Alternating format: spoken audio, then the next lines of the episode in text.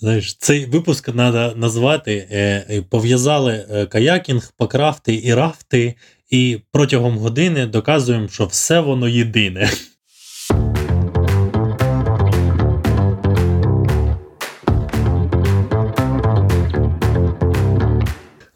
Всім привіт в новому 2023 році. З вами знову Костянтин та Денис. І окрім нас, ще в нас є одна цікава людина Юрій Чамата. Юрій, привіт з Новим роком. Представся трохи та розповіси про себе трошечки. Привіт, друзі, з Новим роком. Привіт, Денис, привіт, Костя. Ну що про мене розповідати? Як завжди, здоров, здорова людина, яка катається на човниках, і як, мабуть, і ви. Всі мене знають по рафтингові історії, що я інструктор з рафтингу, трошки каячу, але загалом останні роки ще й долучився до такого нового явища, як пакрафтінг. Тому, мабуть, я сьогодні більше буду розповідати про це, щось новеньке. Ну, взагалі чули, що це таке? Так, чули. Я думаю, ми тебе помучаємо з цього приводу. Люблю воду, люблю подорожувати. Подорожую за кордоном багато. Багато подорожував по річках України і маю надію, ще буду подорожувати ще більше. А розкажи тоді, як ти взагалі почав подорожувати по воді, як тебе затягнуло в ці водні активності, як це все почалося в тебе? Ох. Так, ну тут така справа, що я ж е, взагалі не турист. Тобто, в мене перший рюкзак і перший вихід на воду він е, пов'язаний з чотирма сторонами. І е, з другом, який там працював, ми поїхали на фестиваль. Можливо, чули. Він один чи два рази взагалі проводився. Перший проводився з 2008 році. Свірш називався під Львовом. Ні, не чули таке. Значить, я туди поїхав. Мене подзвонив друг, каже: поїхали. І такі там я зі знайомими поїду. Візьми з собою якийсь казанок, будемо жити в якихось наметах, там готувати їжу на вогнищі. Я взагалі не знав, що це таке. Ну там ну я я був в лісі, там ну я знав, що це таке. Там люди вибираються, туризм там якісь в гори ходять, але ніяк дотичний до цього не був. От ми приїхали туди, там було все затоплено дощем. Були якісь проблеми з організацією, з групами. Але там поїхала е, така дівчинка, її звали Оля Богуцька. Вона зараз беднарська. І от вона каже: є така історія чотири сторони. Ми там на човниках плаваємо. Хочеш спробувати? Я думаю, ну так, давайте спробуємо. І ми повернулися. Вона дзвонить, каже: поїхали на корпоратив там поплаваєш на човнах. Я кажу: ну я не зовсім вмію. Мабуть, я не знаю, я ніколи на човнах не плавав. Вони мене запросили в гідропарк, і я двох дівчат катав на ці, е, на, ну, на звичайному човні. Угу. Залізному, з цими веслами розпашними. А вони на мене дивилися, як я грибу. От. Після цього ми ми, ми поїхали в Коростишів на кар'єр. Є такий гранітний кар'єр в Житомирській області в Коростишеві. І от там я перший раз побачив, що таке рафт у 2009 році. От. І це була така в мене історія з цим корпоративом, що я цілий день сидів біля човна, просто сидів. От човен стоїть на воді, а я біля нього сиджу і чекаю, поки до мене люди прийшли. А вони не прийшли за цілий день. Вони там були чимось чимось іншим зайняті там на скелях в лісі. А я от просидів на ньому, подивився, думаю, о, прикольно, рафтінг. Я я бачив, як чуваки е, на матрасах катаються в Коростишівському кар'єрі. Ну, щоб там на рафті каталися, я собі це взагалі важко уявляю. Там рафт займає там десяту частину того кар'єру. Це взагалі що за така розважалівка була? Що просто людей покатати на рафту по каратистському кар'єру? Там була така історія, що вони мали типу е, ходити по лісу, там шукати якісь картки, потім там знайти підказку, що має бути якийсь човен на цьому човні. Підплисти до скелі і вже по скелі піднятися нагору, там, ну як скелелази з мотузками. От, Але вони щось, ну, люди, отак сталося. Вони, мабуть, не знайшли підказку про човен, і Так вийшло, що я цілий день просидів біля човна. От. А далі історія була ще цікавіша, бо ці рафти, вони ж здорові, все. Я думаю, блін, ну як на них плаває, там багато людей. Вони кажуть, приходь в школу інструкторів. І є така штука, школа інструкторів. Вона тоді проводилась е, теж в рамках чотирьох сторін, і там, от взимку по вихідним навчали там і мотузковим технікам, і розповідали теорію сплаву, тактику сплаву. Є цілі здоровенні книжки з цього приводу написані. Я їх там навіть заходив, читав. От. Там трьохтомники, прям про циркуляцію води у водних структурах. От, якісь інженери написали. І я поїхав на Мгії е, в Миколаївську область на пороги Південного Бугу в дайверському костюмі сімці 7 мм товщиною з довгими рукавами. Там натягався цих рафтів, дуже запарився в цьому костюмі і сказав, що це зовсім не моє. Я ніколи цим займатися не буду. Але от вже скільки з восьмого року? Да? Вже 14 років?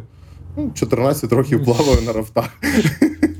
14 років не займаюсь, да-да-да. Да, 14 років не займаюся рафтами. А так. Чи виходить в тебе початок твоєї, е, як це, соло-кар'єри, пов'язаний якраз не з соло-кар'єрою, а з тим, що познайомився з чотирма сторонами і пішов у всю цю штучку. Слухай, ну тоді в мене питаннячко. Чотири сторони, вони ж всеоб'ятні та велика компанія. Чому саме рафтінг для тебе? Як так сталося? Ну, у мене є така теорія, коли я спілкуюся з людьми в турах, що є декілька варіантів побачити природу. Ну, там, коли ми ходимо пішки по стежкам, ми пітніємо, нам тяжко, ми з собою тягнемо важелезні рюкзаки. Ну, якщо це там не якийсь поход легенький там, з точки А в точку Б, де ми речі лишаємо там якісь хатинці, а прям з рюкзаками, з палатками, деремося вгору, виходимо на вершину гори, і у нас краєвид там 360 градусів. І ми прям жутко довольні з цього. Можна з літачка подивитися, а можна подивитися з річки, бути чистеньким, не пітніти, взяти з собою купу всякої споряги, накидати в човен, плисти по низу річки, по каньйону і дивитися на то все знизу, так би мовити. От, і бачити це зручніше. Коли тебе несе течія, тобі не треба нозями перти нагору.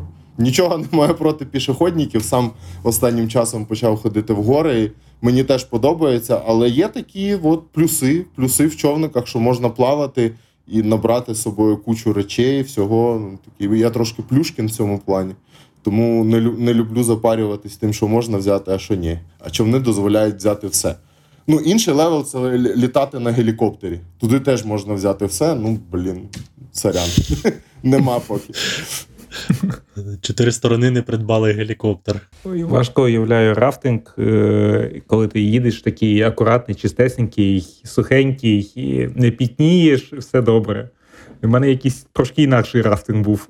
А який? Ну, взагалі, е, в мене перший досвід рафтингу був такий, що ми поїхали на корпоратив в Верховину, всю ніч бухали в бусіку, проїхали вранці, дві годинки поспали і пішли кататися на рафтингу. І мені таке відчуття, що десь у- у 70-80% людей воно пов'язано саме з якимось корпоративним відпочинком, е, з п'янками, і потім, щоб якось трошки ж потрібно якогось спортику, активності додати, і люди додають рафтинг. На твою думку, воно в більшості так і є, чи все-таки є якась інша галузь рафтингу в Україні? Тут таке комплексне питання, воно дуже дуже дуже складне. З одного боку, люди, які приїжджають на корпоратив, е, виходить так, що наче ну, якби хочуть відпочити, там, да, побухати, погуляти. Але якщо вони ще беруть собі рафтинг або навіть якусь іншу активність, то то теж добре. Чому б ні? Вони хоча б не тільки бухають і їдять. Це вже добре.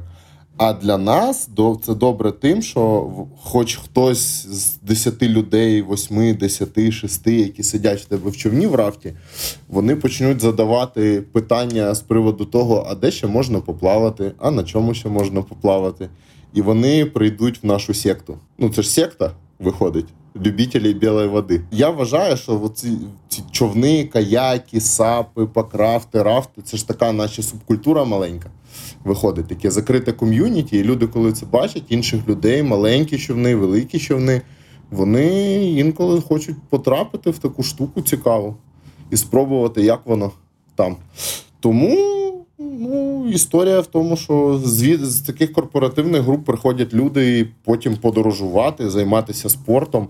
Є світові змагання з рафтингу. Поки що ще нема спокрафтингу, але я цим займаюся. Угу. Так виходить, що рафтинг це для новачків це перша точка входу, да, і вона така максимально перспективна для тих людей, щоб затягнути їх в свою секту. Правильно я розумію? Виходить так. Сектанти. Ну, мабуть, ну, мало, мало от всі любителі бурної води, ну, з- з мого досвіду, то, мабуть, вони все-таки прийшли з рафтингу. Ну, типу, це най, найбезпечніший такий шлях прийти у, у якісь і інш, інші там справи, типу каякінгу, по крафтінгу, сапінгу, цього такого. Ну, спробувати саме білу воду. Білу воду, бурхливу воду. Тому так, це така точка входу для, для більшості людей. Бо якщо перестаєш боятися кататися вже на рафті і хочеться чогось спробувати екстремальнішого, то треба вже сідати в якісь одномісні човни, де ти там сам рулиш процесом, а не слухаєш, як на тебе кричать люди.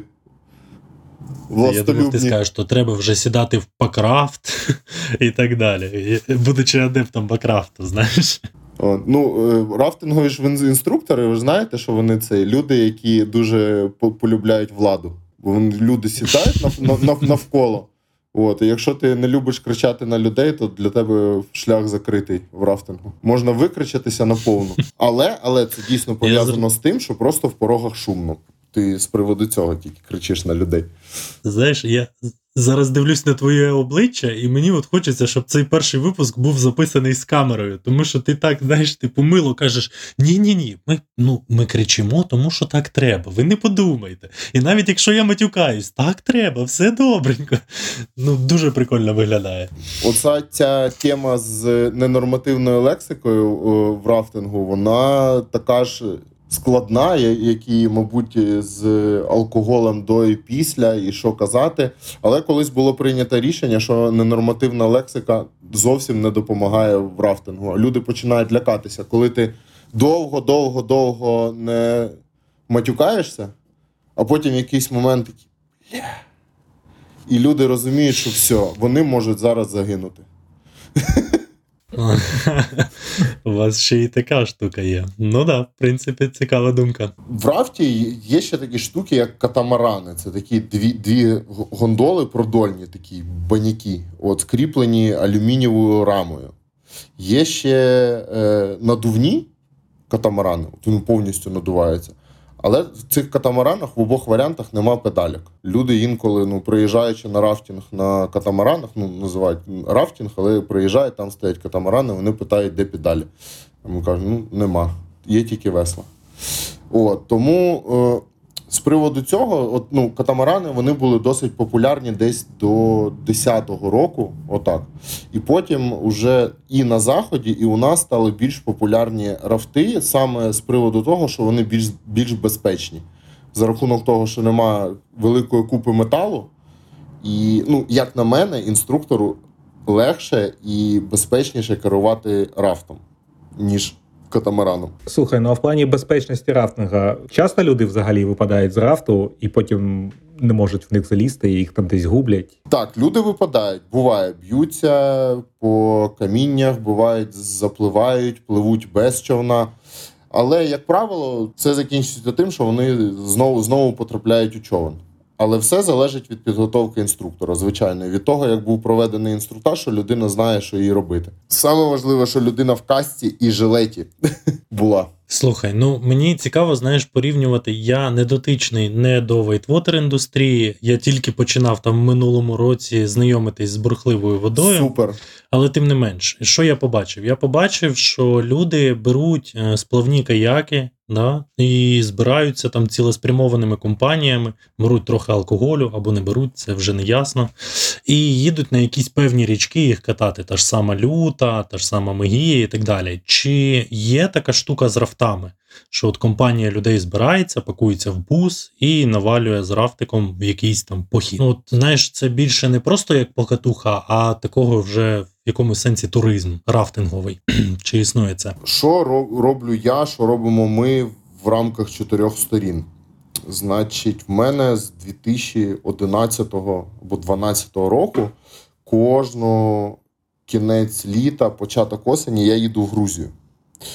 Я туди їхав бусом ціленаправлено брали один або два рафти, брали команду, яка вже поплавала у нас в Україні, або десь за е, за кордоном вже плавала. Ну, щоб люди були такі з досвідом, вже і проживання і в наметах, і тур досить довгий, там 10-11 днів було. Щоб вони розуміли, що це буде складно, жити будемо там біля річки, в, ну, в- дикій природі. От. Їхали бусом, я літав е, з літаком з рафтом і плавав з рафтом на е, паромі по Чорному морю. Так що так, завантажуєш човен, береш з собою весла, кашкети, наймаєш машини і прям їдеш з людьми подорожувати з човном. Тобто, це прям так є. От зі своїм човном, на якому ти плаваєш, знаєш його і бережеш. Так, а ну це має розвиток в західних культурах? Е, і наскільки це розвинено у нас? Чи в нас ти єдиний, хто так подорожує? Ні, ні, ні. Людей з України їздить багато. Вся все питання в інфраструктурі. Коли ми починали їздити в Грузію, там майже не було рафтів. На всю Грузію був один чи два рафти взагалі на всю країну. Тому треба було вести з собою. Потім, звичайно, коли е, вже з'явились якісь там кемпінги, вже з'явились люди, які почали купувати рафти в Грузії. Ну я маю на увазі або місцеві, або люди, які зайнялись там цим бізнесом, то звичайно ти з собою човен не тягнеш простіше його там в оренду взяти. Ну, все-таки, якщо ми беремо каяк, то він більш індивідуальний, ти його купив і з собою тягаєш. То рафти вони, в принципі, більш-менш всі ну, однакові. Є, звичайна різниця, але ну, не проблема його взяти на місці і там покататися. Ну, от, в Європі багато рафтів, в Америці багато рафтів, в Африці рафтів вистачає. Але є так країни, в яких ну, от, приїжджаєш на місце, а там нема. Приходиться собою тягнути. А людей в Україні, які займаються турами і в Африку, і в Південну Америку, і в Північну, в Канаду на рафтинг, ну збирають людей і прям їдуть. В Іспанії крутий рафтинг, класний, в Португалії. Люди, які їдуть на ці подорожі з рафтингом, це якась така секта рафтерів, чи це просто різні люди, які просто бачать можливість десь покататися на бурхливій воді. Рафт так рафт, ладно, поїхали на рафті, типу, все одно на чому їхати. Ну, я думаю, що е, ми почали з того, що рафтинг це все ж таки вхід в бурхливу воду, в світ бурхливої води. Тому е, люди, які просто люблять подорожувати або хочуть по- спробувати щось нове. Ну, наприклад, вже трошки походили в гори, вже е, трошки покаталися в Україні. І от вони питають, а де б ще можна було там крутіше покататися на рафті? Ти їм розповідаєш про різні країни, кажеш, от можна туди в тур поїхати. Поїхали, ну все, їдемо, збираємось, їдемо. Просто ін, інша річка, інша країна, інші гори, інші люди. Е, тури ж за кордон, вони ж, як правило, ну не тільки пов'язані з рафтингом і сплавом по бурхливій воді, це ще і така культура іншої країни, інша їжа, е, інші люди, тобто спілкування, якісь історичні там місця відвідати. Круті. Прям супер. Я з'їздив в Туреччину, стільки всього надивився, я прям був в захваті від країни. Коротше, я собі так уявляю, що умовно, там, будучи новачком, ти можеш туснячити на рафті, коли вже ти почуваєш себе безпечно, ти там потроху рухаєшся до якихось каяків або сапів, де, ну, коротше, трохи, ну, не те, що більше скілу, мабуть, а більше такої слабоумія і отваги треба на перших порах. Ну і знань, зрозуміло.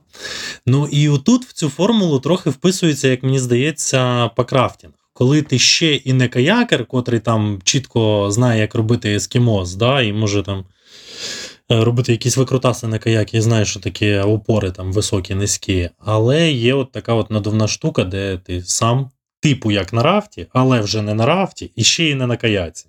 От чому пакрафтінг? От трохи про нього, будь ласка. Це філософія. Прям про, пакрафтінг. Е, Тут ще такий прикол, що люди навіть є в мене друзі, які зі мною їздять із року в рік, і такі не пересідають на каяки і пакрафти, бо там ти, в принципі, сам сидиш. А це, мабуть, ключова така штука, що в рафті ти ж все-таки команда, командний гравець. Угу. От, а все-таки каякінг і покрафтінг це так же ти сам за все відповідаєш, сам там човен собі нас налаштовуєш над своїми думками, пливеш, вибираєш собі лінії. От, а рафт він такий, що більше ти спілкуєшся постійно з людьми. Ну, ти ж сидиш поруч, там такий круглий стол рицарі короля Артура. От. І там інструктор може там весь час рулити позаду, а ви можете їхати, спілкуватись, дивлячись навколо. А з покрафтами і каяками там вже інша історія. Там вже навіть на невеличкій річці з невеличкими порогами ти можеш відчути себе екстремалом, прям крутим дядьком. От з покрафтами там треба, мабуть, трошки історії, якщо в нас є час. Я би розказав, бо я коли дізнався перші рази, навіщо їх взагалі взагалі придумали, ці покрафти, ну це ж ну, якийсь маленький човен для рибачків. Ну, типу, який з ньому сенс плавати по бурхливій воді. От і виявилась така штука, що е, матеріали ж не стоять на місці, технології не стоять на місці. І ті ж е, люди, які ходять пішки в гори, які катаються там на велосипедах, вони бувають, е, стикаються з проблемою там перетнути річку якусь, або озеро, або фьорд в Норвегії. Ну, тобто він довгий, щоб його переплисти, там треба ну, там, 500 метрів, кілометр подолати, а щоб його обійти на другу сторону, треба ну, витратити 2-3 дні. Ну, він довгий врізається в узбережжя. Коли в тебе є пакрафт, який важить Є моделі, важать півтора кілограми і запаковуються в, знаєте, в рюкзаках є оцей верхній клапан. Угу. Ну, де ми там зазвичай там косметички носимо, якісь такі штуки. От он от, от, от туди він спаковується. Оце такий розмір. Ну, тобто він маленький, Угу. да, легенький, півтора-два кілограми. І є ще моделі, в яких є е, герметична блискавка по борту. Ну, от як в дресютах. І ми в сам борт покрафта запихуємо спальники, речі свої, все запихуємо, надуваємо його і можемо плисти. Закінчили сплав, спакували це все, взяли наплічник, пішли вгору. Компактненько. Е, З гірським туризмом прикольна історія, бо я зустрів хлопця в Грузії, і що він робив? Е, Велика річка. Вона е, утворює басейн, і якщо подивитися на карту, от він сидів і думав, на що йому покрафт. І він прям цілою те- теорію виставив, і він так подорожує. Він е, йде по перевалам, по гірським хребтам. А перевал це місце, де ну, можна комфортно перейти гору, щоб не залазити там якісь сніги або не заходити на вершини. І щоб пройти більше і побачити більше, він що робить? Він переходить по перевалу і пливе по річці на покрафті до іншого перевалу. Не йде пішки, а відпочиває і сплавляється. І потім знов і знов на іншу річку, на іншу річку, на іншу річку. О, так би він витратив ну, дуже багато часу, а так і фан від сплаву, і фан від того, що ти за менший проміжок часу побачив втричі більше. Тобто, це, це ще й до того, що це і як каяк індивідуальна штука для сплаву. А ще й бонусом тим, що він легенький і може тобі допомагати у твоїх подорожах. А на нього ще ж і велик люди, люди пристьобують. Розкладають, знімають колесо, кладуть якби нагору по крафта і пливуть з великом. Я колись дуже прикольний відос бачив, як е, там два чуваки десь е, в Лондоні сідають на електричку, кудись їдуть, ходять, сідають на велики, катаються на великах, потім пересідають на покрафт, пакують це, пливуть через якесь озеро, потім виходять, йдуть на якусь гору, ставлять намет, ведуть до вершини. Ну прям такий мульті, мультивідпочинок. Слухай, а ти казав, що там в Грузії чувака зустрів, який ходив там по горах і катався на покрафті. У нас в Україні взагалі такий напрямок розвинений. Є такий, що іменно люди використовують е, покрафт разом з походами. Чи в нас суцільно покрафт окрема якась дисципліна? Я скажу так, що у нас є вже ну, як мінімум два точно виробники покрафтів: це компанія Neris і компанія Red River. Угу. Тобто, якщо вони роблять і поставлено вже на виробництво в Україні, то я думаю, що попит є. І люди купують, і у нас купують, запитують. Бо розумієте, мультифункціональність ну прикольно, бо ти можеш і якби і, і, і рибку з нього половити реально, ну нормально це виглядає теж good. Е, Можеш плавати по порохах, і можеш, ну, мабуть, теж буде доречно, якщо ти в умовах міста. Я про це от з вами розмовляв і подумав, що якщо ти в місті живеш собі, і в тебе є якісь маленькі річечки. От, наприклад, в Києва там у нас є річка Почайна, річка Либідь. Да? Вони якби е, в бетоні, але все-таки ну, можна взяти маленьких човен і якби частину по ним проплисти, подивитися. Угу. Якщо брати річки навколо в Києва, якісь маленькі річечки, коли куди можна дістатися там загальним транспортом на автобусі або на електричці, щоб не тягнути з собою каяк, або не брати шість друзів і не тягнути 60 кілограмовий рафт, можна взяти рюкзачок з пакрафтом і поплисти десь під Києвом по якихось завальним річкам, там такі собі такі expedition е, влаштувати в 30 кілометрах від столиці, що там позаздрять якісь. жителі джунглів, які подорожують там за 3-9 земель.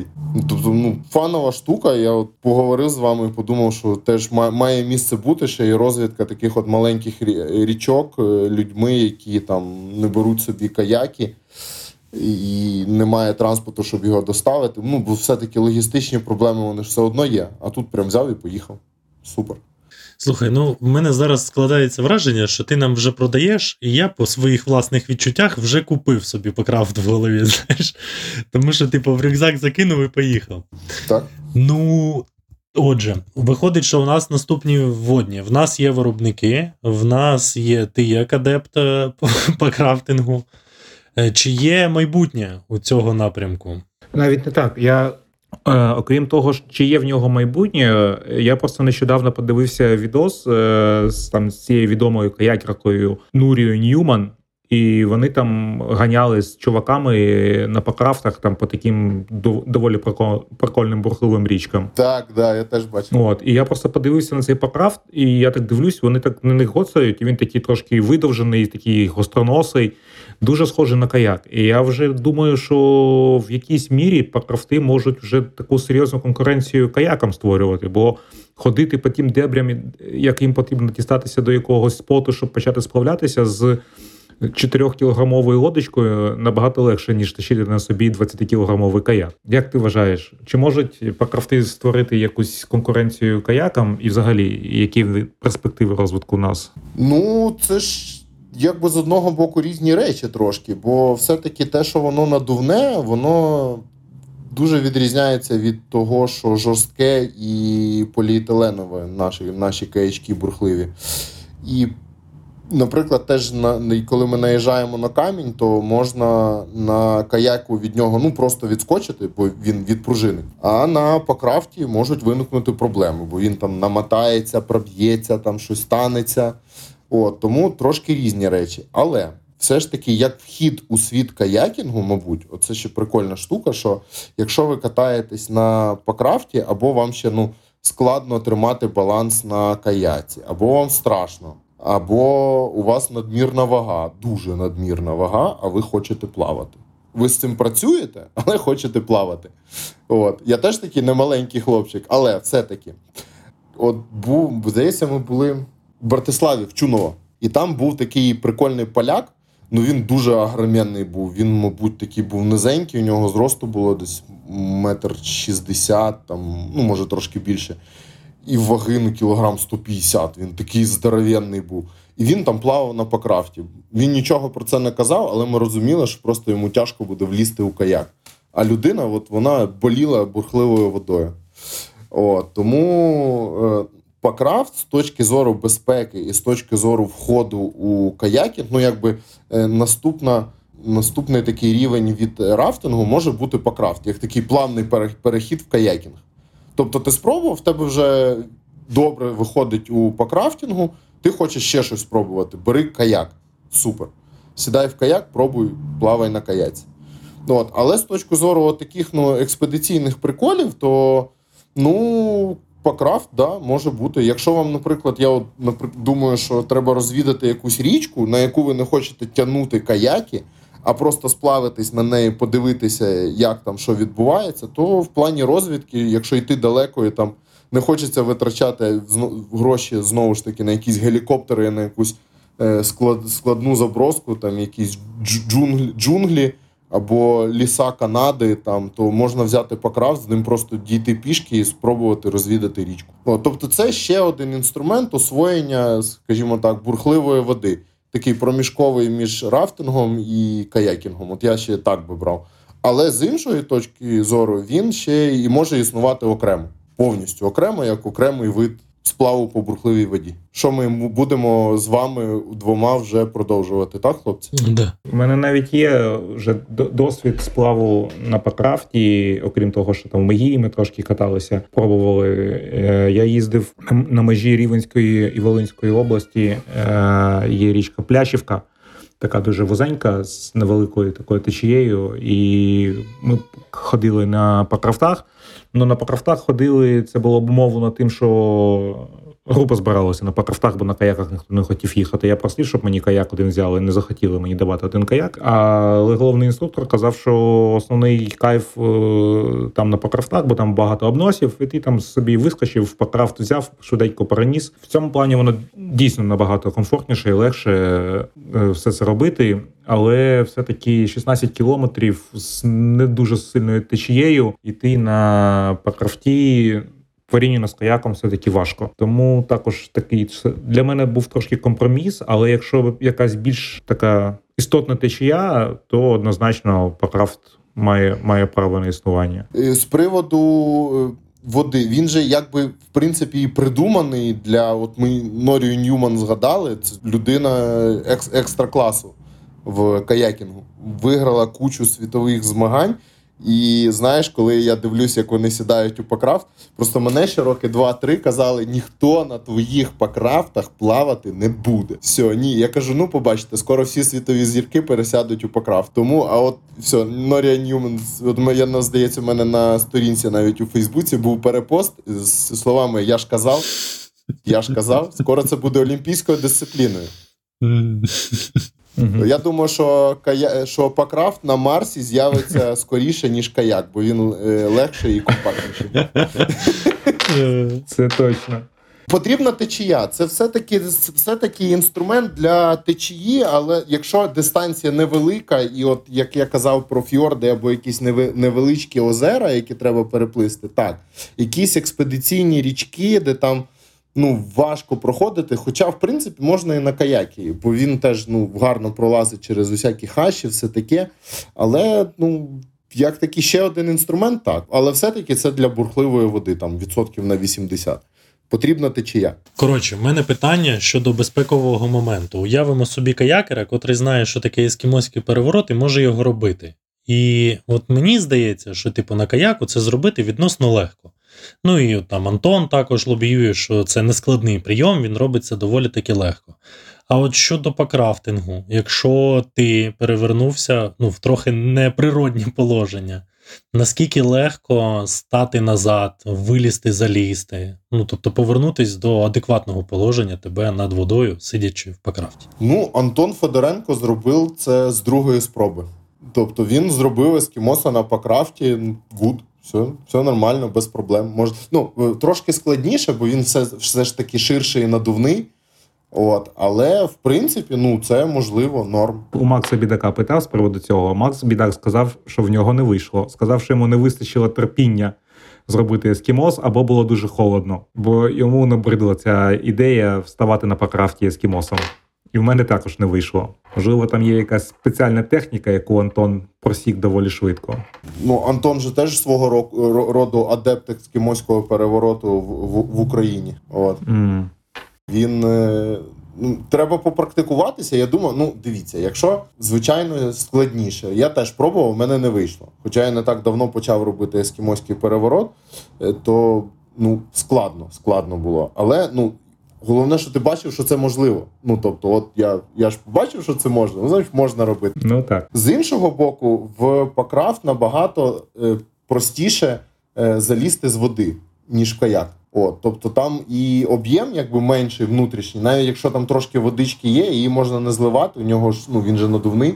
Залізти назад і продовжити сплав, там причалити до берега його злити. Тобто, якщо ти перевернувся на каяку і виліз, то там, звичайно, він набрався повен води, він важкий, там вже ціла історія і спас-операція. От, а з покрафтом простіше, тим паче, якщо каміння мало, а така якби big volume, велика вода, великі хвилі. Ну, перевернувся, ну не, не зробив ескімос, ну виліз. Ну, за човник схопився, це ж твій ще один е, така штука для рятування, як ну, рятувальне коло, ще одне, об'ємне. От, і можна, можна назад залізти і плисти. Супер. Мгм. Я просто ще думаю, якщо ти вже робиш е, ескімос на пакрафті, вже навчився, то на каяці ти його просто потім будеш щелкати вообще прям хоп, і будеш вставати завжди і скрізь. Знаєш, цей випуск треба назвати е, е, пов'язали каякінг, покрафти і рафти, і протягом години доказуємо, що все воно єдине. Щось типу такого. Так, так. Ну єдине, що нема в, от, в олімпійській програмі ще рафтингу і покрафтингу, і нам треба з цим щось робити, хлопці. Бо ці каякери, вони, звичайно, ну просто. Нічого, нічого. Там же дали їм дисципліну цю в слаломі к- каяк крос, коли вони в чотирьох стартують, здається, в цьому році тільки почали робити. Угу. От, а пакрафтінг, па, пакрафті знову нема. Ну, що це таке? Не переживай, я думаю, що тут зіграє на руку те, що індустрія йде до того, що виробництво whitewater каяків буде дуже дороге, і всі просто пересадять на надувні пакрафтики, тому що вони будуть там в 7 або в 10 разів дешевше. І з'явиться дуже велика кількість адептів і любителів покрафтінгу. Так що трохи часу, і я думаю, все вирівняється. А, ну, до речі, ще, ще штука, дякую, що згадав, важлива з приводу ну, ціни, ціни входу. Можна купити там БУ човен. е, Ну, я думаю, ну, зараз знайти каяк, який би коштував там дешевше 200 доларів, ну дуже складно. Угу. Ну, прям. Прям імпосібле. Тобто новий човен коштує тисячу десь. Да, десь тисячу. Це новий човен, і, і то треба зараз ще пошукати. А покрафти стартують від 2000 гривень. Зараз це що у нас? А за, зараз це скільки? 50 доларів. 60. Під, ну, тобто, ну, за 100 вже можна гарний купити. Але, але реально круті експедиційні покрафти коштують теж гроші. Там 500-600 доларів. Да, оці з такого дуже легесенького матеріалу, з е, блискавками герметичними. Від це ж теж така недешева штука. Ну, спеціалізоване спорядження, що робити. Але як вхід в каякінг, ну він досить такий доступний. І це ще один плюс капілочку по крафтінгу, що це доступний вхід. Скажімо так, це прикольно. Ну і класно, що можна людей ну, показати їм бурхливу воду за досить невеликі гроші. До речі, той каяк, на якому Нурія каталася, я подивився, його роздрібна ціна 1945 доларів. Каже, нормально.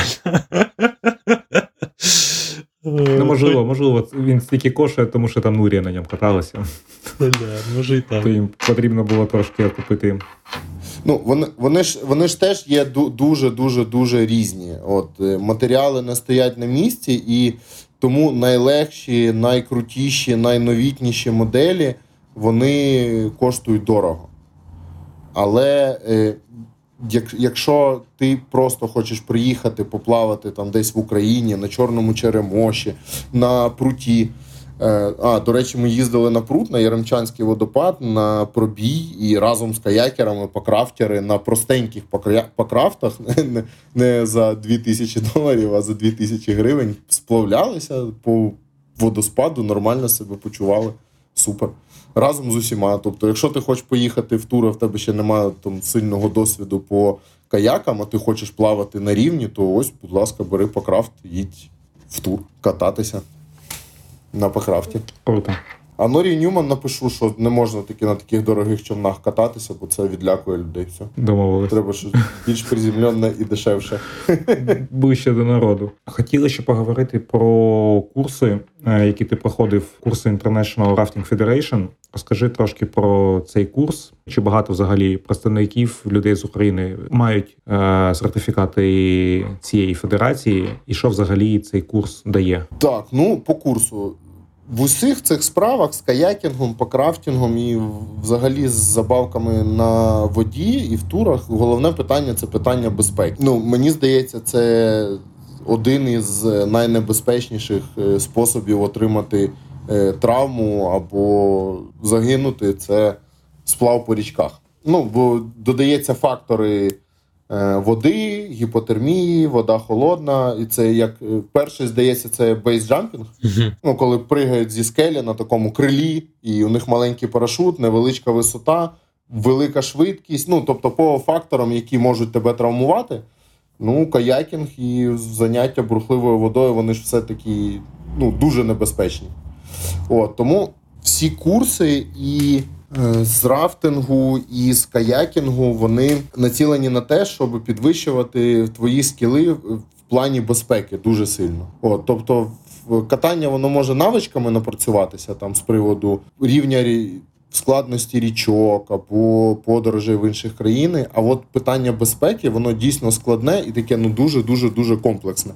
Тобто, я думаю, що е, якщо у вас буде можливість, можна буде ще зробити разочок про е, безпеку окремо. У нас в Україні є курс. По рафтингу від нас є ще хлопці, ще в Україні проводять на Черемоші е, команда тура, курси з рафтингу.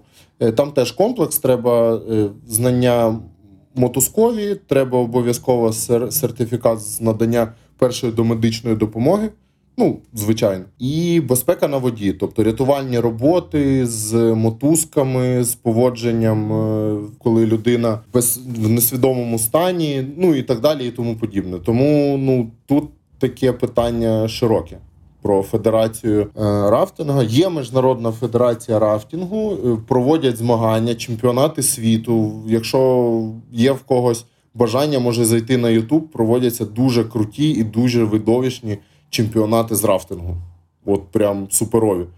Там країни приїжджають з усіх країн світу приїжджають команди і, і змагаються. І прям, прям дуже дуже круто. Багато глядачів приходить, дуже видовищно. Ну, човни великі, команди великі, і прям круто.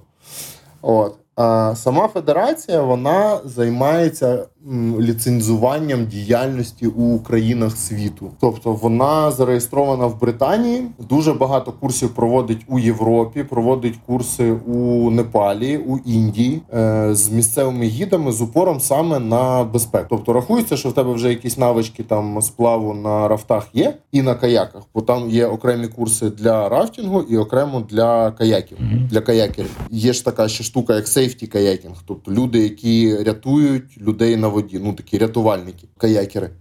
Тому там такий підхід, ну розумієте, світова така штука, що треба як втягнутися до такого. Так і наскільки тобі важко було пройти цей курс? Там декілька рівнів. У нас був як по бурхливій воді шість рівнів складності. Ну, від першого до шостого найважчого. У нас був курс до третього, третього класу сплаву на річках. Угу. О, спочатку я отримав тімліда, ну, як людина, яка проводить е, повністю, може проводити групи рафтів по е, річках. Далі отримали, ми поїхали в Боснію і отримали вже інструкторів, але теж третю, до третього класу, ну, з третім включно. Тобто можемо розповідати, готувати людей до такого рівня складності. Далі потрібно було їхати у Непал, і ми начебто збиралися або, або у Індію. Ну там десь був курс, от там. Індія, Непал. І там вже можна було б четвертий, п'ятий рівень, вже прям такі Мгм. річки більш складні. Але в принципі, там е, м, всі навички, вони.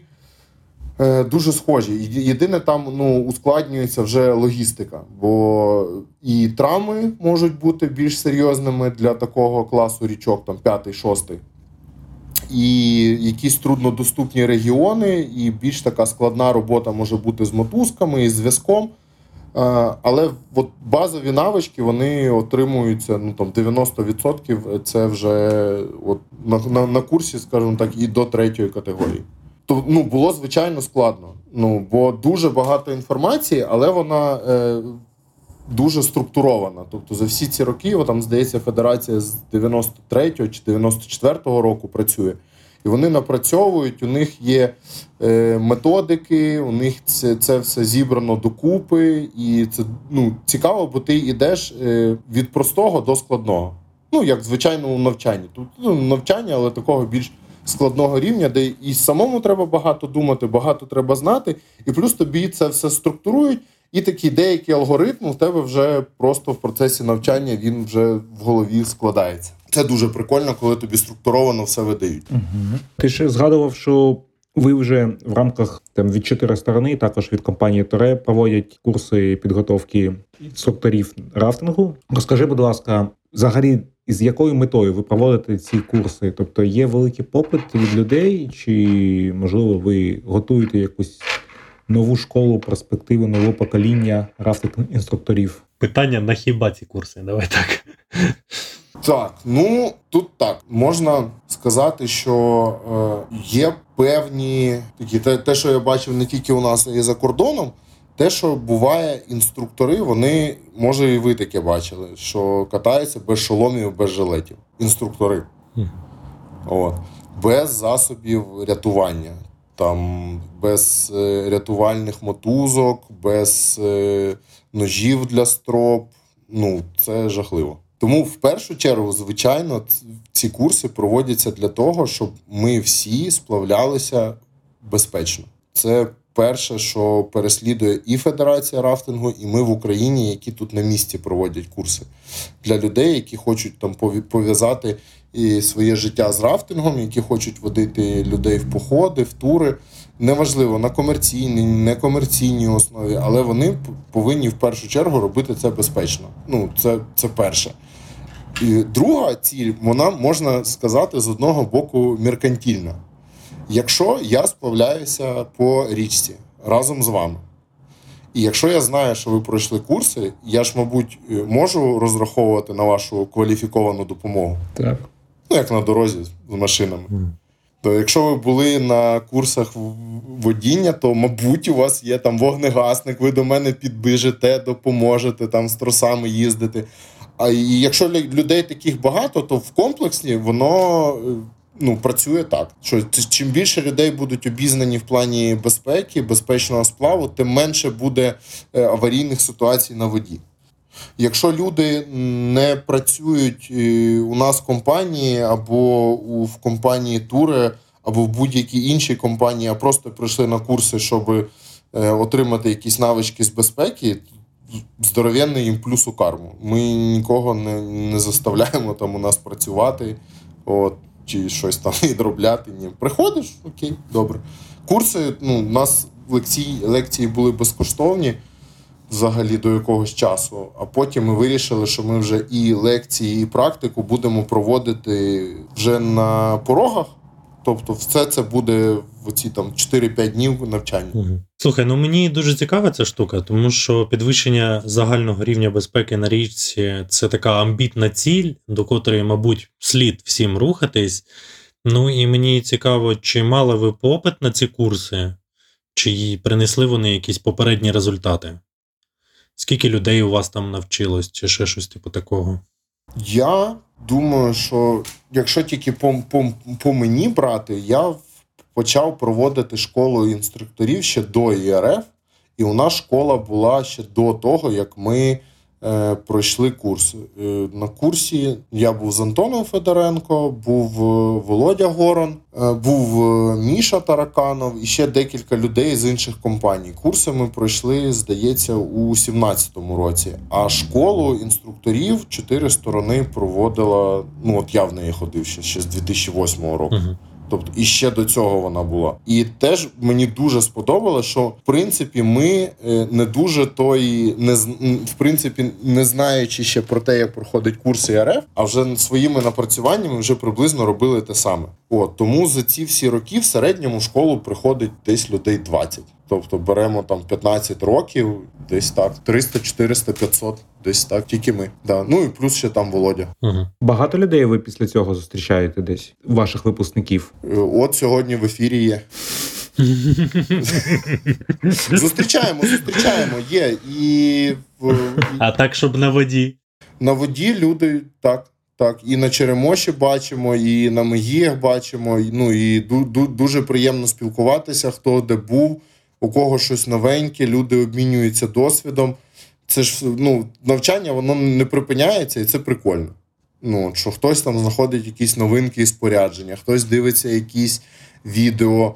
Хтось сказав: О, прикольно, я сходив на курс ІРФ і ще побачив, що є курс по е, рятуванню на рівній воді на каяках морських. От ще туди піду, там ще інша історія. Ну тут цих і курсів, і їх, і їх теж багато, і ну, цікаві штуки, прям класно. Самі вони курси, вони драйвові самі по собі. І для тебе. І ти набагато впевненіше себе після них на воді почуваєш. Тобто ну, сюди можна ходити не тільки для того, щоб стати інструктором. От, а ще просто для себе, щоб більше кайфувати від е, сплаву. І по гірським річкам, і по рівній воді. Просто ти набагато впевненіший. Тобто ти володієш інструментами, які тобі дозволяють не думати про те, що я там зараз почнеться вітер, я перевернусь, не знаю, що робити. Зараз мене приб'є під камінь, не буду знати, що робити. Зараз я запливу в високий каньйон, стемніє, і так на пальцях рук і ніг можна перерахувати купу причин, з яких би ви не поїхали на річку, якщо б ви не пройшли курси. Просто через якийсь страх незрозумілий. Хоча це вирішується дуже просто. Знаєш, мені здається дуже прикольно, що в нашій індустрії всі курси безпекові вони проходять якось так драйвово, що прям їх хочеться відвідувати. Я був на курсах по спокійній воді, і дійсно, навіть в тих умовах, де тобі нічого не загрожує, окрім змодельованої ситуації викладачем, воно все одно такий якийсь, коротше, трохи там адреналінчик, трохи підсипає, трохи там десь холодна вода, ти вже змерз. Ну, переживаєш дуже великий пул емоцій. І я впевнений, що і на цих курсах така ж сама історія, і все одно ти вивчаєш якісь дуже важливі, серйозні речі, від котрих в майбутньому будуть залежати чиїсь життя. А вивчаєш їх, фанючись і отримуючи при цьому дуже позитивні емоції. Тому, да, тож. Слухай, ну я, я від, себе ще додам, що дійсно е, там ті курси, що Зах проводив, і ті курси, що Юра проводив, дуже багато всього цікавого, корисного. Не все легко дається, бо е, в таких ти трошки незвичних умовах знаходишся, да, там багато в воді, не завжди теплій. Але тим не менш, я маю віддати належне Ізаку і Юрі, що ну, люди дуже сильно мотивують і заохочують своїх учнів займатися цим, вникати в це і надалі потім покращувати свої навички. Тому великий респект і дякую за те, що е, настільки професійно подаєте матеріал і заохочуєте людей до якихось подальших.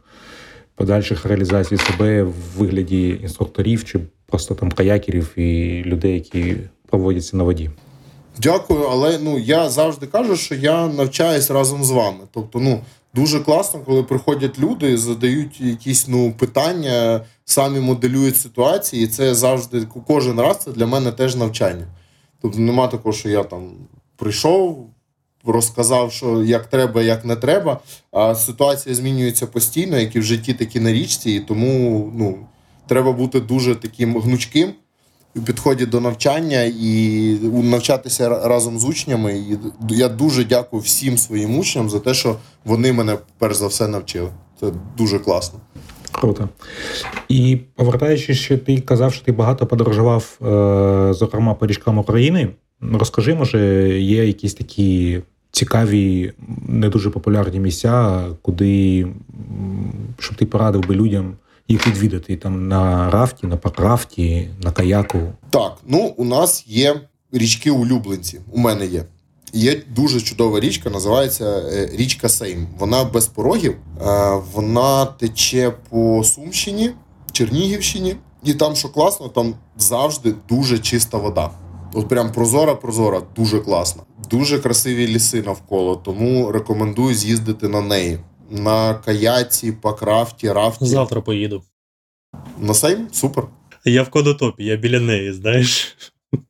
А, да. Ну, Мені річка дуже сподобалась. Правда, чиста вода? Угу. Чи буває по-різному? Я просто заставав завжди чиста була. Ми їздили взимку і вліту чисто. Ну, супер, супер. Що Це не просто моя думка, а навіть людина, яка там живе, і що підтверджує, річка дуже чистенька, це завжди класно. Е, регіон Карпат, звичайно, там ще дуже всього багато нерозвіданого. Річку Люту сьогодні згадували, мабуть, що її першопроходить це Женя Іванов, от, який там їздив на машині туди дуже багато, сам з бензопилами, нас підбивав, її розчищав там, розчистив і привів до ладу, і тепер ми маємо змогу туди їздити. Але ж ми розуміємо, що вона там не одна така. Там ще річок і річок вистачає. Е, Горон сходив на річку Турбат, теж в Карпатах. Високогірна річка, дуже класна, дуже драйвова. Е, там і там, і там можна пробувати плавати на покрафтах. Угу. Можна. У нас же є е, річка Прут, там теж складні пороги, вона повноводна, особливо навесні або коли йдуть дощі в Карпатах. Пруд з Яремчанським водоспадом це прям фантастика. Суперська річка. Ну і Крим. Крим. Кримські річки, да, ми там були і плавали по кримських річках, Аузун, Узенька, Коска, Чорна. Там класно туди їздити навесні, ранньою весною, там на початку березня, бо виїжджаєш із снігу в Києві, приїжджаєш до Криму, а там вже проліски цвітуть, там вже тепло, там вже може починати абрикос цвісти, і в річках повно води, бо сніг потанув. Ну і гори, наші гори, наші річки, ну супер. Там дуже класні річки, зовсім не схожі на Карпатські. Е, але там і походити, і поплавати, і погуляти дуже класно. Ну і Південний Буг, наш улюблений. Мегійські пороги. Там можна відпрацьовувати все, відпрацьовувати будь-які навички по рятуванню на воді.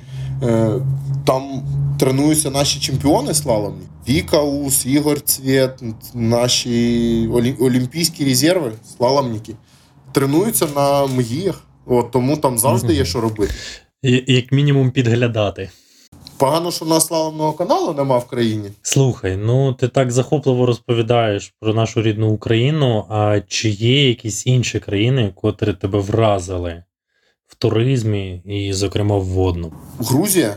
Грузія це прям країна, які я в Норвегію не встиг з'їздити з Антоном, але ж багато дивився їхніх е, роликів і відео про Норвегію. І їздив в Європу, в Австрію, в Альпах, вже з'їздив у Португалію, подивився. І я от хочу сказати, що, мабуть, в Грузії можна знайти все потрошку. Там якби є водосховища, які схожі на фьорди норвежські з такою ж там блакитною водою. Там є дикі місця, дикі гори. Там високогір'я Кавказу, вони ж дуже на Альпи схожі. Ну, це якби один же масив, ну не масив, один е, одного походження гори. Альпи і Кавказ. Ну, десь так, там по часу щось таке. От, Вони схожі. Е, льодовики є, є. Е, люди класні є, є. Смачна їжа є, є. Ну, прям клас. От, Тому Грузія це, мабуть, в першу чергу для тих, хто хоче спробувати е, такий більш екстремальний пакрафтінг, каякінг і рафтінг. Найбільш така е, доступна і гостинна країна до нас. Якщо хочеться трошки екзотики і більш чогось зрозумілішого, то, мабуть, це е, Туреччина. От, тобто, Якщо там в Грузію чогось, якихось причин вам там страшнувато, бо там високі гори, там бурхливі річки, ну вони дійсно виглядають страшно але сплавлятися по них дуже прикольно. То в Туреччині вже гори не такі високі, вже там є поруч тепле море, куди можна сказати, ні, я сьогодні не поїду на рафтинг, я поїду на пляжику полежу. Залишитись в Анталії, і в годині їзди від Анталії є дуже класна річка, е, десь другого, третього класу складності, де можна цілий день провести, накататися, прям приїхати і лежати на сонечку. Ну ну і Африка. Африка, да. Ну Антон був в Африці, я теж ще не доїхав, е, але ну думаю, що там ну кажуть, що там найкращий рафтинг по білому нілу, по Замбезі, коли дивишся ролики. Просто всі люди, е, коли приїжджають до нас, у нас є така штука, як сплав по Десні, по рівнінній річці під Києвом. І люди приїжджають на корпоративи, коли так приїжджають там відпочити, рафтинг, спробувати, що це таке. Е, вони ж в Google поиску вбивають рафтинг. А якщо вбити, то перший буде ролик це ролик із Замбезі в Африці. От. І коли вони приїжджають на старт, кажуть, а де пороги? Я ось дивився ролик. Тут має бути. Ми кажемо, ні-ні-ні. От. Ну, так, так, хочеться спробувати. Ну, багато чого ще не відкрито. От. І в Україні треба все чистити, доводити до ладу. І не забувати ще про інші країни. Слухай, шутки шутками. Зараз пишу в Google е, рафтінг через е, українську І, і в мене перших два відео, котрі е, показались, це рафтинг в Карпатах по річці Чорний Черемош, і друга відяжка теж Чорний Черемош. От так от. Ну, у мене перший рафтинг був саме там. Ну. То ми вже перебили, виходить? Е, розкажи, будь ласка, ще про організацію туристич... Е, туристична українська родина. Антон в минулому випуску трошки про неї згадував. Ти як один з засновників цієї організації, плюс ви офіційно зареєстрували нещодавно громадську організацію. Розкажи трошки про це і які у вас найближчі плани, оскільки вже такий сплавний сезон трошки закінчився. Що ви будете робити в холодну пору? Ми повернулися з Португалії, коли вже почалася війна. Точніше, вона нас там застала. Тобто 20... 24 лютого вранці ми прокинулись у готельчику в порту в Португалії. З каяками, з друзями. Ми були в турі. До мене дружина мала прилетіти. Але зайшов, подивився, що вже гелікоптери летять над е, Київським морем, і прям треба було приймати рішення. Рішення було таке, що ми сідаємо в бус і їдемо в Україну. Е, на кордоні з Україною дуже здивувалися, коли ми їхали в сторону Києва. Тому у нас був ще квест кордоном. Приїхали, почали вивозити людей, евакуювати, возити медицину. І в цей час подумали, що скоро ж літо, а все ж у нас країна така, що ми встоїмо, ми ж в цьому не сумніваємось, то ми думали ж про те, що для тих, хто лишився в країні, треба щось організовувати, пробувати. І виникла така ідея створити. Таку спочатку спробувати людей вивезти в Миколаївську область, організувати там такий сплавний табір для дітей з арт-заняттями, з походами по річках, з трекінгом трошки, зі скелелазанням. Табір мав бути таким родинним. Тобто не просто, щоб дітей можна було провести, а дітей з батьками. І це теж цікава практика, бо ми намагалися, щоб батьки більше часу проводили з дітьми. Тобто, щоб це не відбувалося так, що е, батьки відпочивають окремо, а діти окремо. Ні, все відбувається разом. І було цікаво, що вже на діти ж вони дуже всім цікавляться, і для них все нове. Вони вже дуже швидко все освоюють, і вже потім починають вже діти займатися дорослими.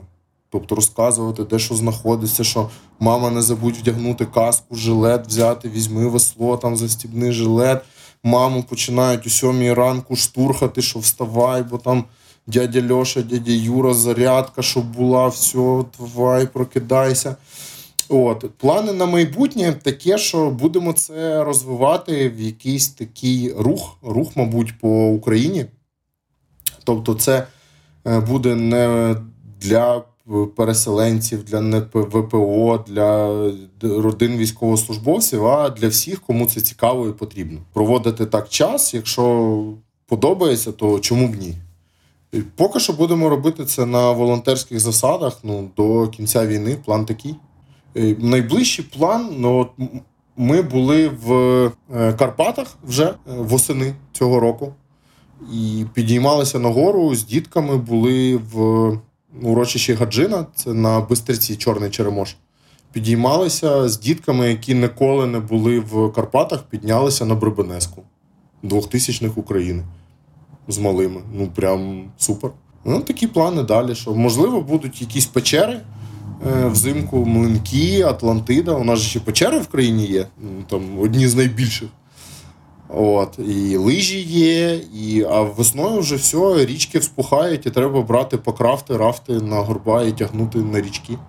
Що тому спинятися ну, не можна. Слухай, мені взагалі дуже як е, це буде якась дуже неправильна думка, але мені дуже подобається те, що зараз відбувається в країні, особливо такий якийсь перебіг і великі зміни в людях. Тобто люди знаходять в собі сили бути волонтерами, знаходять в собі сили бути якоюсь частиною альтруїзму, допомагати на безкоштовних засадах дітям, або там знаходять час для того, щоб банально там знайти якихось спонсорів, щоб погодувати тих дітей.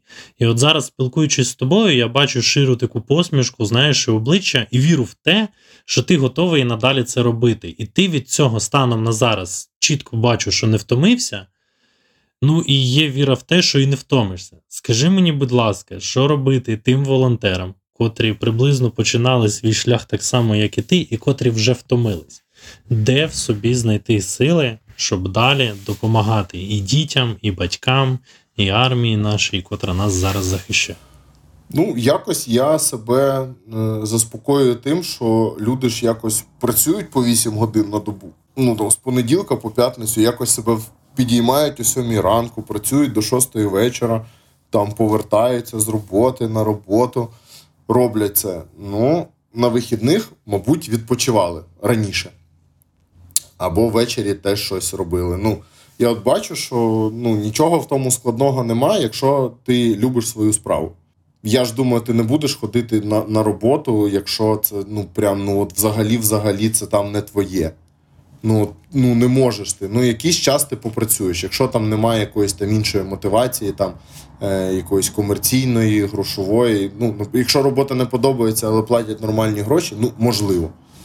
От, але все одно приходить вигорання. І на роботі приходить вигорання. Ну, зараз це проблема. Ну, вона і до війни була, і ну, взагалі це проблема вигорання. Так те ж саме і з волонтерством. Ну, можна переключатися. Волонтерство це ж теж так. Можна допомагати цивільним, можна допомагати військовим, можна допомагати родинам з дітьми. Е, Якщо ти не хочеш спілкуватися з з людьми або е, не вмієш, не хочеш, роби щось сам ну, вдома, якісь поділки. Окопні свічки роби, павербанки перебирай. Але ти дійсно маєш цього хоті, ти хочеш цього робити і хотіти це робити. Не хочеш, зупинись, відпочинь. Хлопці теж приїжджають на ротацію, вони відпочивають. Да, недовго, інколи там день їх знову визивають, дехто там тиждень може побути. І нам так само треба виділяти собі час, приділяти, щоб ну, ти розумієш, що ти від того, що тобі буде складно, і, і в тебе там загнеться психіка, і ти потрапиш у лікарню, це теж ти багато добра від цього не зробиш. Балансувати, балансувати. Зрозуміло, дякую. Як часто згадували, що однією з е, хороших методик релаксації і відпочинку є проводження часу на воді, то котре вас закликаємо, що можна приходити, поки ще не така люта зима. Вода дозволяє побути на ній, а так само, як у вас чотири сторони. Є така хороша опція, що можна і поплавати на каяках, а потім піти попаритися в лазні і покупатися в річці. То взагалі дуже кайфово і дуже добре перемикає. Так, цього року ми якось так кожної суботи так вийшло, що ну збираємо всіх, самі приїжджаємо, катаємось, потім банька, да. Ну інколи там у когось не виходить, то взаємозаміняємо один одного. Так, тому запрошую, кому хочеться, приходьте, працюємо нормально. Поки вода тверда, Може, рідка? Не стане твердою, будемо будемо працювати. Я думаю, що для нас проблема. Я от так сказав, знаєш, оговорочка по Фрейду. Щось мені підказує, що якщо вода навіть буде твердою, то ми вже такі стали, що якщо захочеться поплавати, ми, ми, ми всі люди проламаємо і будемо плавати, якщо захочеться. Ну, В принципі, так. Да. Десь так воно і є. Добре, тоді я пропоную закінчувати. Якщо в тебе є якісь цікаві думки, котрими ти би ще хотів поділитися зі слухачами, саме зараз час щось сказати, побажаннячка, привітаннячка, можеш комусь передати привіт. І Вітаю, хочу привітати всіх каякерів з, з Новим роком, роком перемоги, я думаю. От, Звичайно, нам би хотілося, щоб ця перемога була якомога раніше. Тобто, щоб в березні вже на Узуну Зень на Кокоску в Крим. Бо вже будуть проліски. От. Е, але як буде, так і буде. Ми все одно будемо тягнути, у нас вибору немає. Хочу привітати всіх каякерів, які підтримують Україну за кордоном. Хочу привітати е, всіх каякерів, які знаходяться тут в країні і теж дуже сильно допомагають. Те, що е, є таке ком'юніті і людей, які відчувають один одного. Бо на воді це ну, відчувається ця підтримка, і коли ти бачиш ці очі, один одного рятуєш, то зараз в тій ситуації, в якій ми опинилися під час війни, ти тим паче відчуваєш підтримку цих людей. І я дуже дякую вам, хлопці, дуже дякую. Бо і ви допомагаєте мені. Я теж намагаюся якось всім допомагати. Вигорання. Ну що ж, потягнемо, потягнемо, все буде добре. Слухай, Юра, дякуємо тобі дуже за розмову. Е, Як завжди, з тобою дуже так тепло, приємно, позитивно, е, дуже надихаючі історії в тебе. Дякую, що зголосився е, з нами поспілкуватися, розказати дуже багато цікавих історій і- і корисної інформації. Сподіваюсь, ще в подальшому також зробимо якісь випуски про безпеку, як ми говорили. Отже, дуже тобі дякуємо. Бережи себе і сподіваюся, скоро побачимось на воді. Ну і дякуємо кому? ЗСУ, волонтерам, Дякую. альтер-его Юрі, де з одного боку це пакрафтер, рафтер, а з іншого боку це волонтер, котрий там допомагає всім, чим може і як може. Ну і дякуємо тим, хто підтримує економіку, донатить на ЗСУ. Не забувайте про це. В новий рік з новими силами, з новими донатами. До зустрічі.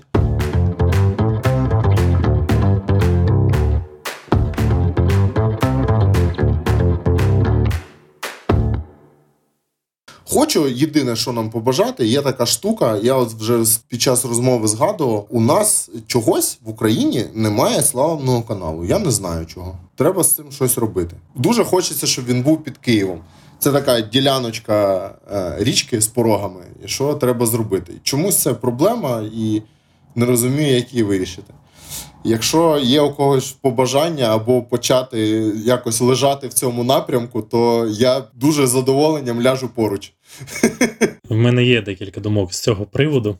Е, в нас же ж є розвиток цього славного відпочинку. Ситий займається цим питанням. Коротше, зараз швиденько перемагаємо. Чекаємо надходження фінансів в розвиток молоді та спорту. Приходимо і кажемо, нам треба грибний канал через все київське водосховище, знаєш, або на обвідному каналі. Ну і там вже допомагаємо ці, цю всю штуку побудувати. Так, бо все, все вже готово. Вже е, туристична українська родина і чотири сторони готова возити туристів і людей для відпочинку і для реабілітації на славний канал. Вже це вже все є.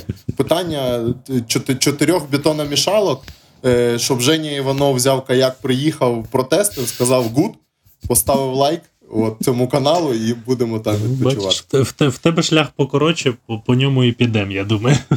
Шу- Шукаємо бетон.